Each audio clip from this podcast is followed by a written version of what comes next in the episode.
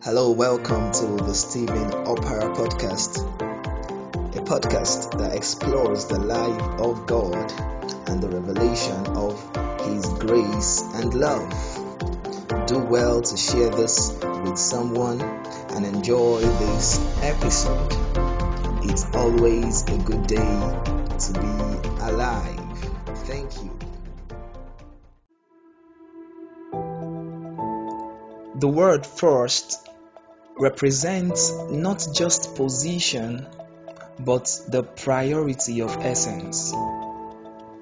And there are two places in the New Testament that qualifies love with the word first.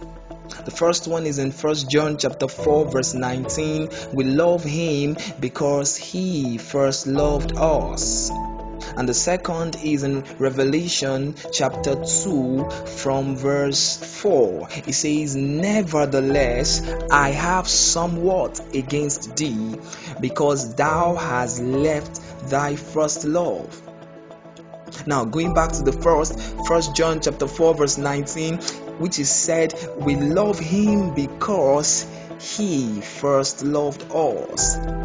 There are four things I would like to show you there. There are four things I would quickly talk about from that particular passage. The first one that we see is our primary emphasis, which is on the love of God for us we see that God esteems His love above ours. We see that God esteems His love for us above our love for Him. The Bible says, For God so loved the world that he gave his only begotten Son. So, the inspiration of redemption, the inspiration of salvation was from God, and it is his love that came first. It is not your love, it is his love that reached out first. The second thing we see there is the source of our love for God. It says we love Him because He first loved us. So the source of our love for God is God. The Bible says God is love. So we don't have any love in ourselves. We don't have any love to boast about. What we say about love is directly God's own. It's directly God's own. Then the third thing we see there is the inspiration of our love. The inspiration of our love is God's love. He says we love Him because He first loved us.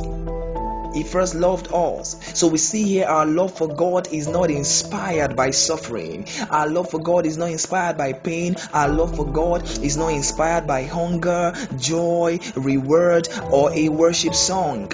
It is solely inspired by the revelation of His love alone and alone if you draw inspiration from any other thing to love God that is outside the revelation of God's love, you are walking from the flesh. You are walking in carnality. You are walking from the flesh. And the last thing we see there is the strength of our love. He says we love him because he first loved us. You can see that these two statements have a connecting and a very strong factor which connects both of them. He says we love him because he first loved us. We see that this passage simply tells us one more thing that the strength of our love is from God and not from ourselves. Now, what do I mean? I mean that the grip, the person holding the grip of this love relationship is not you and I, it is God. It is not you and I, it is God. The Bible says in Romans chapter 8, verse 35 Who shall separate us from the love of Christ? Shall tribulations, distress, or persecution, or famine, or nakedness, or peril, or sword? It says, Who shall separate us? Not from the love for Christ, but from the love of Christ. So you see that He holds the grip of this love, He holds the firmness of this love, He holds the anchor of this love. If you are the law if you are the one that holds the grip of this love persecution will be able to separate you. Tribulations would would come and discourage you. You know pain would come and interpret something else to you. And very soon you just give up. Very soon you just feel tired. But god knows that you and i cannot maintain this love by our strength. He has taken up the responsibility of maintaining this love relationship. So we see here that the grip has been taken off our hands and has been put on His. The grip of the love relationship is not in your hand. The grip of the love relationship is not in my hand, but it is on God. So you can't maintain it.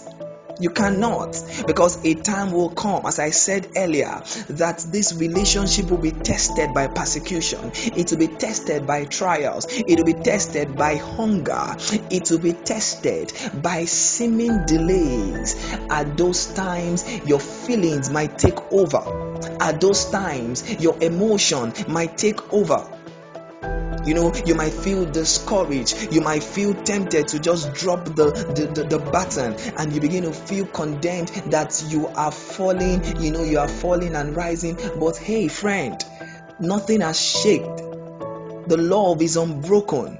The love is steadfast. The love is unshaken you know, the last time you sang a worship song, you felt very emotional. You promised God your life, you promised God your love forever and ever. You know, then something came up and you lost your guard. You got angry, you stopped praying, you stopped fasting, you stopped witnessing, you stopped preaching to souls, you stopped winning people from the kingdom of darkness to the kingdom of light, you stopped everything that you were doing because you were angry, even at the point you felt guilty, you just chickened out from your relationship with God. You stopped everything because you felt God was angry with you, because you felt God has stopped loving you. But here I came to announce to you that God is not your boyfriend. God is not your roommate in that sense. God is love. God cannot stop loving you. God cannot stop loving you.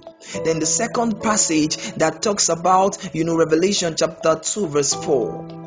It says, Nevertheless, I have somewhat against thee, because thou hast left thy first love. This is the second passage that um, that that has the word love or the word yeah the word first you know qualifying the word love. So this is the second passage we can see the word first love and this letter was written to the church at Ephesus you see, the church at Ephesus, you know, was known to be a very strong church in Christ. These guys were were were buffeted with evil forces. You know, at the time, the true danger they faced at that church were the rulers and authorities of the age that embraced cosmic powers of evil in order to legitimize power, blessing, and favor in the present age. So, in forsaking the original love for Jesus, in forsaking the original love of Christ, the church at Ephesus embraced power, embraced control, embraced, you know, embraced these things rather than service, rather than sacrifice, rather than the revelation of the love of God for them. And that was why Jesus showed up. And Jesus sent these words to them saying that, hey, hey, it's time to repent. It's time to change your mind. Repentance there means metanoia, which means changing your mind. It's time to go back to your first emphasis, which is God's love. It's time to go back to what you first knew, which is the emphasis on my love for you rather than your love for me. You see, these guys had a particular aim. They were still within the confines of spirituality. They were still the they were still within the confines of spiritual activities. You know, their aim was to ensure that they achieve a kingdom purpose, but they had already switched to a carnal method. They had already switched to a carnal method. So this church wanted to achieve a kingdom result with a carnal method. With a carnal method. So quit emphasizing your love for him over his love for you. our love for God, as important as it sounds and feels, is simply a response. It's simply a response. You cannot overemphasize a response more than the source. Your devotion to Him, you cannot overemphasize it more than His love for you as good as these things are in themselves, if they are done outside the boundary of the revelation of God's love for you, that is where the problem begins. And hey, you are not weak and irresponsible when you take your eyes off your works, when you take your eyes off your love for Him, when you take your eyes off yourself and put it on His love for you. That is the source of true strength. That is the source of true power. That is the source of true holiness, and that is the source of true humility. So, today I want you to make a practice from this day, engage looking only at Christ's love for you. Your response naturally will be a life of devotion, your response naturally will be a life of holiness, your response naturally will be a life of prayer, a life of service, and a life of giving. But ensure that it is inspired only by the revelation of God's love for you. Have a beautiful day. God bless you. Thank you for listening to the Stephen Opara podcast. I believe you have been blessed. If you have not received Jesus into your life, kindly repeat after me Lord Jesus, I believe you were offered for my sins and was raised for my justification. I confess you as Lord I receive the life of Christ in Jesus' name. If you said that prayer, you are a new man. Commit to growth and be an instrument in God's hand. Do well to share the message of His grace. Kindly subscribe and keep listening. God loves you, and I.